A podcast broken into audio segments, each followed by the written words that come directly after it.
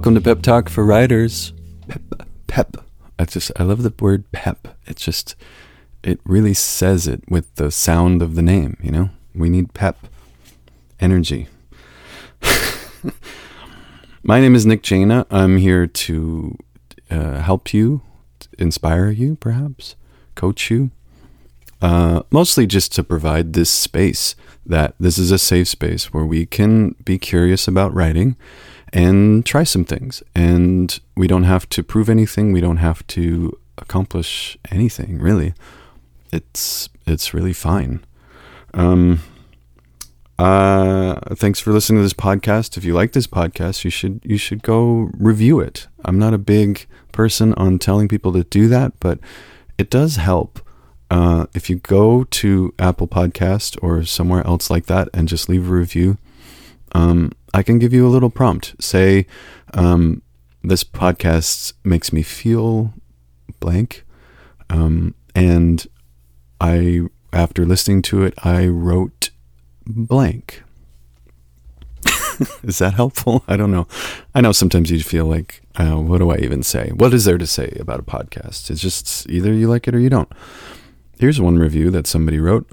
Um, digging your podcast, I banged out seven pages on a Nick Jaina binge, the first three episodes, probably amounting to two or three strongish pages of coffee. Copy. Not coffee, copy. And my wife was like, Damn, you've got no problem writing, you're just too lazy to edit. And she's right. um, yeah, you can binge it, go for it, you know? Um, this is definitely uh, short enough that you know, I want to leave the space for writing. That's why the music is at the end of the episode, so that um, this isn't about me performing or getting in the way. It's just about creating some safe space where we feel like we can do this. Because I know the biggest impediment, impediment, is there a pediment or just an impediment? Um, the biggest impediment to writing is just, oh God, it's going to be lonely sitting there, you know? That's why like music really helps me. Um, I don't know. I feel like I would like this podcast if I wasn't hosting it. So today I want to talk about tension. Um, and I'm going to talk about this a lot in different parts over the weeks. But um, tension is really the the main thing that I find as like what keeps somebody engaged with writing and just honestly, it's just what gets somebody to want to turn the page.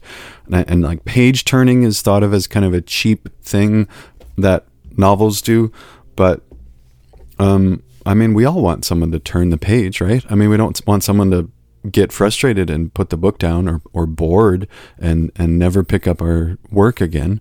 We want someone to be engaged. And so tension is just a device that does that. And just being aware of it and conscious of does this have tension and being honest about it is really the first step. I ask people to check in with your body. Where in your body physically do you feel tension when there's an argument, when there's a confrontation, when something is going bad? Um, where do you feel it? When something is really exciting, when you're really hopeful, where do you feel it? Uh, I think that space is a good meter for knowing when tension is happening in writing because it's not an objective thing. It's something that you just have to intuitively feel out, you know, like decide like is this there or not. Um, and if you're t- tuned into your body and you know what that feels like, you'll have some sense of when that's happening. And I think it happens probably in the same part of your body when you're experiencing it in person and when you're um, doing it in writing. So there's a lot to say about tension, and normally we think of how do we build up from the ground of how do we add more tension to something? Like how do we just keep increasing it you know? Like like we're filling a room up with water or something. I want to start in the opposite direction. Um, this is a thing just a simple exercise that has that really helped me when i was just struggling with you know chapters in my novel that just were kind of sitting there limp and i had all these things that i wanted to put in there but none of them had any tension. I was like these are still important things but this chapter is just kind of like limp, you know?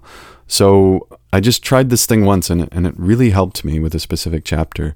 Um, and I call it throwing a bomb in there.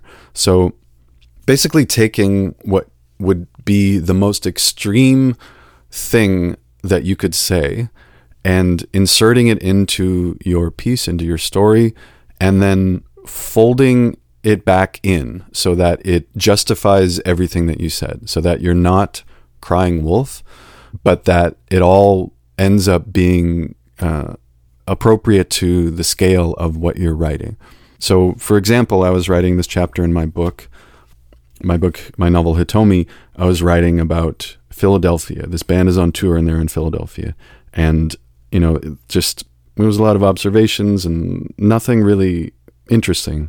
And so I thought, okay, god damn it, what's just a thing that can start this chapter off that might seem like it throws everything off kilter? And then my task for the writing is not to build up tension but to fold it in and to make it grounded you know just to to keep the reader's trust. So i think when we get turned off about tension we think of soap operas or that that cliffhangery type of writing and we think well i don't want to do that because that's manipulative and everybody right before commercial break is confessing their evil twin is in love with their good twin. Um, and so we think like that's not a way to write like that's irresponsible and and that is irresponsible but we can use some of those attributes and then ground them and use them respon- uh, use them responsibly. So i just this sentence came to me there's a dead body in the bathroom so that's mm, it's intriguing you know you don't read that sentence and then just say and then just stop right you might be skeptical you might think what's going on here? Is this what kind of story is this?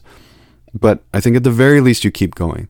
So then from there on, everything else is me folding that back into the story and having characters act appropriately the way that they would react to this statement. So the narrator is saying this.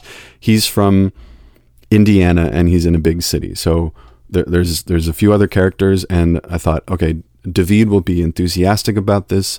Uh, Hitomi will be indifferent uh, James will be skeptical, you know, and everything plays off of this ass- assertion that is true and genuine. Like this, the narrator thinks there's a dead body in the bathroom, and he's reacting the way he reacts. So I start the chapter with that sentence, and then everything goes from there. And then all the work I'm doing is to fold it back into the reality of my story. Uh, I'll just read the first couple paragraphs of this. There's a dead body in the bathroom. I wasn't trying to be dramatic. The rest of the band were looking at their phones in the green room. Not a green room, really, more of a green storage closet. A room you could also squeeze a band into while they were waiting to play on a tiny stage in a tiny bar in Philadelphia called The Fire. what? James asked, looking up from his phone. I mean, I think. I think there's a dead guy in the bathroom, I said. They did not look alarmed, they looked at me like they were looking at a farm boy from Indiana who had never been on tour, who had never been to a real city where real things happen. And just because some stranger in the bathroom wasn't smiling at me and saying, Howdy, I thought it meant he must be dead. Let's go see, David said as he jumped up. Report back, James said as he went back to his phone. Hitomi kept writing in her journal. So, you know, you just see these reactions of people that feel true to the characters and it moves on from there. And we've inserted this tension and we've kind of like done it to the, uh, you know, a 10 out of 10. And then the rest of the writing just justifies that. So it's not like I do that at the start of every chapter. Um, I think the main counterpoint to tension is trust. You have to believe that you're speaking honestly and you're not just, you know, every five minutes saying, uh, the roof's on fire. Uh, there's poison in this mug. You know, like you have to believe that these are responsible statements. So we have some leeway there of, well, I could be mistaken, I could be panicking, I could be, um, you know, seeing something and misunderstanding. You know, there's ways that that can play out, but um, can't overuse it. But I think it's a it's worth trying this and pushing tension to the extreme, and then just working to make it justified. So I suggest trying that. Like even just write out a couple possible openings, you know, that are just really extreme things. Like, I think I'm about to die, you know, um, I've never been in love with you, wh- whatever that, whatever that looks like. And then appropriate to the tone and the voice of what you're working on and the characters or the people in your story, whether it's true or not. Um, this still works with memoir, you know, like you can put a very bold, very uh, tension filled statement right up front and then work around that to fill in the rest of the story. Give it a try. Throwing a bomb in there. Just throw that bomb in there and just see what happens. And it could be something really interesting. Uh, I'll play some music while you write.